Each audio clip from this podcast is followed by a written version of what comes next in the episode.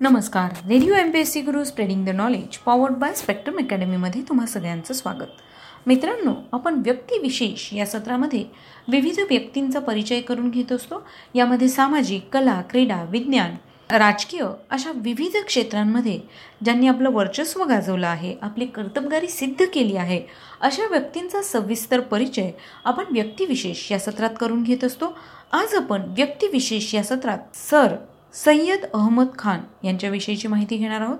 Sir Syed Ahmad Khan हे विख्यात मुस्लिम विचारवंत शिक्षणतज्ज्ञ व राजनीतीतज्ज्ञ होते. त्यांचा जन्म दिल्लीत सतरा ऑक्टोबर अठराशे सत्त्याण्णव रोजी झाला. त्यांचे पूर्वज हेरातचे. सम्राट अकबराच्या कारकिर्दीत म्हणजेच पंधराशे छप्पन्न ते सोळाशे पाच या कालावधीत भारतात स्थलांतरित झाल्यानंतर आणि मोगलांच्या दरबारात निष्ठेने ते सेवा करू लागले. त्यांच्या पूर्वजांना मोगल दरबारातून मानाचे किताब मिळाले होते. सर सय्यदांच्या वडिलांचे नाव सय्यद मुतक्की. मोगल दरबारात त्यांचं वजन होतं. सय्यद अहमदांचे मातुल आजोबा ख्वाजा फरीदुर्शिन अहमद हेही कर्तृत्ववान होते. मोगल दरबारात त्यांनाही सन्मान दिला जात होता. सर सय्यद यांना औपचारिक शिक्षण मिळालेले नव्हते. त्यांची आई हीच त्यांची पहिली गुरु होती. परोपकारी वृत्तीच्या या स्त्रीचा त्यांच्यावर खोलवर परिणाम झाला. पवित्र कुराण गुलिस्ता बोस्ता यांसारखे फारसी ग्रंथ काही अरबी ग्रंथ ते निरनिराळ्या व्यक्तींकडून शिकले. गणित आणि भूमिती यांचाही त्यांनी अभ्यास केला. मिर्झा गालिब यांच्यासारख्या थोर उर्दू कवीचा निकट सहवास त्यांना लाभला आणि त्यांच्या काव्याने ते प्रभावित झाले. स्वतःची लेखनशैली सुंदर असली पाहिजे याची जाणीव त्यांना झाली. अठराशे अडोतीस साली सर सय्यद यांच्या वडिलांचे निधन झाले. त्यानंतर सर सय्यद यांनी मोगल दरबाराची सेवा करण्याऐवजी ईस्ट इंडिया कंपनीत काम करण्याचा निर्णय घेतला. या निर्णयाला त्यांच्या आप्तांनी विरोध केला. तथापि हा विरोध भावनिक वृत्तीने केला जात होता. वास्तव वेगळेच होते आणि सर सय्यद यांना त्यांची स्पष्ट जाणीव होती. मोगल सम्राटाची आर्थिक परिस्थिती अत्यंत ओढगस्तीची झालेली होती. दरबाराचे नौकर चाकर सांभाळणेही कठीण झाले होते. वडिलांच्या निधनानंतर आपल्या आईला निवृत्ती वेतनही दिले जात नाही हे सर सय्यद यांना दिसत होते. अशा परिस्थितीत मोगल दरबाराशी आपले भविष्य जोडणे त्यांना योग्य वाटत नव्हते. ईस्ट इंडिया कंपनीत त्यांना नोकरी मिळाली आणि आग्रा येथे नायब मुन्शी या पदावर त्यांची नेमणूक झाली. अठराशे एक्केचाळीसमध्ये ते मैनपुरी येथे मुन्सफ झाले. सर सय्यद हे मोगल दरबारची नोकरी करीत नसले तरी मोगल सर दरबारकडून त्यांना अठराशे बेचाळीसमध्ये जवाद उद दौला अरिफ जंग हा किताब देण्यात आला. अठराशे शेहेचाळीसमध्ये सर सय्यद यांनी आपली बदली दिल्लीला करून घेतली. त्यांच्या वडील बंधूंचे निधन झाल्यामुळे त्यांना दिल्लीत आपल्या आईच्या जवळ राहणे योग्य वाटत होते. त्या काळात त्यांची आर्थिक परिस्थिती बरी नसल्यामुळे त्यांनी पत्रकारिता आणि लेखन यांच्या आधारे आपल्या उत्पन्नात भर घालण्याचा प्रयत्न केला. त्यांचे वडील बंधू एक पत्र चालवित असे. ते त्यांनी हाती घेतले पण त्यात त्यांना यश आले नाही. बिजनोर येथे सद्र अमीन या पदावर सर सय्यद यांची अठराशे पंचावन्न साली नेमणूक करण्यात आली. अठराशे सत्तावन्नचा उठाव झाला तेव्हा कंपनी सरकारशी एकनिष्ठ राहून त्यांनी अनेक इंग्रजांचे प्राण वाचवले. तथापि या उठावामुळे इंग्रज सरकार मुसलमानांकडे संशयाने पाहू लागले होते.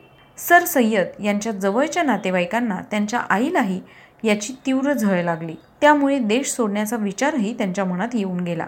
परंतु अखेरीस या परिस्थितीचा विचार त्यांनी मुसलमानांच्या संदर्भात केला आणि इंग्रजी सत्तेशी जुळवून घेण्यातच मुसलमानांचे हित आहे या निष्कर्षाप्रत ते आले. अठराशे सत्तावन्नच्या उठावावर अस्बब ई बगावत ई हिंद अठराशे एकोणसाठ साली त्यांनी हा ग्रंथ लिहिला.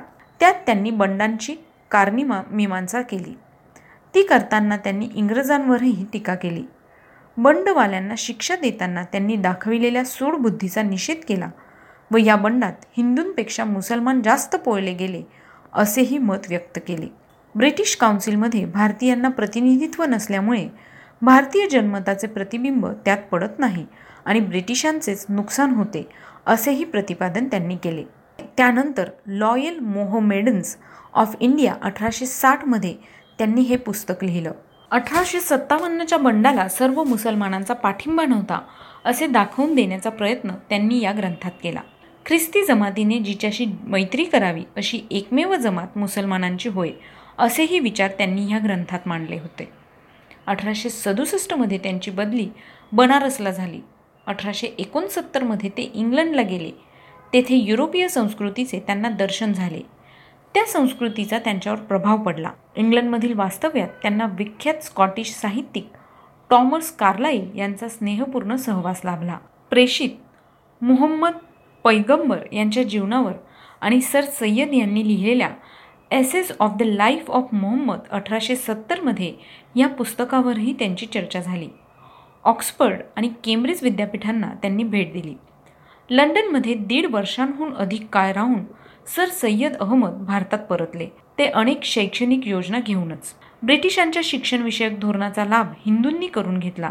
याउलट हे शिक्षण आम्हाला नको असे ठामपणे सांगणारा आठ हजार मौलवींनी सह्या केलेला एक अर्ज मुसलमानांनी ब्रिटिश सरकारला सादर केला. मुसलमानांचे धर्मांतर घडवून त्यांना ख्रिस्ती करणे हा सरकारच्या इंग्रजी शिक्षणामागचा हेतू आहे अशी त्यांची खात्री झाली होती. सर सय्यद यांना मात्र शिक्षण संस्था या आधुनिक इंग्रजी शिक्षण संस्थांच्या धर्तीवर उभ्या केल्या जाव्या असं वाटत होते. इंग्रजी शिक्षणाला विरोध करून मुसलमान आपले नुकसान करून घेत आहे अशी त्यांची ठाम धारणा होती. आपले विचार मांडण्यासाठी त्यांनी फारसी आणि इंग्रजी अशी दोन पत्रे काढली. तथापि कट्टरपंथीय मुसलमानांनी काफिर क्रिस्तायलेला अशी विशेषणे देऊन त्यांच्यावर टीका केली. सर सय्यद यांना ब्रिटिश सत्ता ही भारताला उपयुक्त आणि आवश्यक वाटत होती. ब्रिटिशांशी एकनिष्ठ राहण्यात भारतीयांचे कल्याण आहे अशी त्यांची धारणा होती. इंडियन नॅशनल काँग्रेसला त्यांचा कडवा विरोध होता. काँग्रेसला शह देण्यासाठी त्यांनी इंडियन पॅट्रियोटिक असोसिएशन हा पक्ष काढला. मुस्लिमांमध्ये इंग्रजी शिक्षणाचा प्रसार झाला पाहिजे आणि पाश्चात्य शिक्षण त्यांनी घेतले पाहिजे या आपल्या मतावर ते अखेरपर्यंत ठाम होते. हिंदू आणि मुस्लिम ही दोन स्वतंत्र राष्ट्र आहेत अशी त्यांची कल्पना नव्हती. असे म्हणण्यास जागा आहे. त्यांच्या शैक्षणिक संस्थांमध्ये हिंदूंनाही प्रवेश होता. अठराशे एकसष्टमध्ये व्हॉइस रॉयच्या काउन्सिलमध्ये तीन हिंदूंचा समावेश केला होता. तथापि त्यात मुसलमान का नाही असा प्रश्न न करता त्यांनी समाधान व्यक्त केले होते. मात्र या एकतेबद्दल पुढे त्यांच्या मनात शंका निर्माण झाली होती असे दिसते. सर सय्यद यांनी उत्तर प्रदेशातील अलीगढ येथे मोहमेडन अँग्लो ओरिएंटल महाविद्यालय स्थापन केले. या विद्यालयाची त्यांनी अठराशे पंच्याहत्तरमध्ये स्थापना केली. मुसलमान तरुणांना उदार आधुनिक शिक्षण मिळावे हा हेतू त्यामागे होता. या महाविद्यालयाचेच पुढे अलीगड मुस्लिम विद्यापीठात एकोणीसशे वीस साली रूपांतर झाले. नोकरीतून निवृत्त झाल्यावर अठराशे शहात्तरमध्ये त्यांनी पवित्र कुराणावर भाष्य लिहिण्यास आरंभ केला. अठराशे अठ्ठ्याहत्तरमध्ये व्हॉइस रॉयच्या लेजिस्लेटिव्ह काउन्सिलवर त्यांची नियुक्ती करण्यात आली. अठराशे त्र्याऐंशीमध्ये अलीगडमध्ये त्यांनी मोहमेडन असोसिएशनची स्थापना केली. त्याचप्रमाणे अठराशे शहाऐंशीमध्ये त्यांनी मोहमेडन एज्युकेशनल कॉन्फरन्सची स्थापना केली. मुसलमानांनी सामाजिक आणि शैक्षणिक दृष्टी बदलावी हे या संघटनेचे उद्दिष्ट होते. अठराशे सत्त्याऐंशीमध्ये लॉर्ड डफरिन यांनी त्यांना सिव्हिल सर्व्हिस कमिशनचे स्वीकृत सदस्य केले. अठराशे एकोणनव्वदमध्ये एडिंबरो विद्यापीठाने त्यांना एल एल डी ही सन्माननीय पदवी प्रदान केली. Royal Asiatic Society of Great ब्रिटनचे ते सन्माननीय सदस्य होते. सर सय्यद यांना इतिहास राजकारण पुरातत्वविद्या पत्रकारी साहित्य अशा अनेक विषयांमध्ये स्वारस्य होते. बरानीचे तारिक ई फिरोजशाही अबुल फजलची आईने ए अकबरी जहांगीरचे तुझुक हे ग्रंथ त्यांनी संपादिले. बायबलवर त्यांनी भाष्य लिहिले. धर्मांच्या तौलनिक अभ्यासाचा हा पहिला प्रयत्न मानला जातो. अठराशे सत्तावन्नच्या उठावानंतर त्यांनी लिहिलेले हिस्ट्री ऑफ बिजनोर आणि history of the revolt of Bijnor हे ग्रंथही महत्त्वाचे आहेत. सर अहमद खान यांचा मृत्यू अठ्ठावीस मार्च अठराशे अठ्ठ्याण्णव रोजी झाला. तर मित्रांनो ही होती सय्यद अहमद खान यांच्याविषयीची सविस्तर माहिती.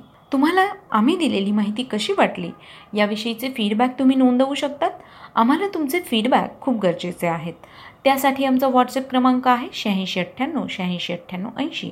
म्हणजेच eight six nine eight eight six nine eight eight zero आणि हो अशीच भरपूर माहिती आणि नवीन नवीन सत्र ऐकण्यासाठी ऐकत रहा.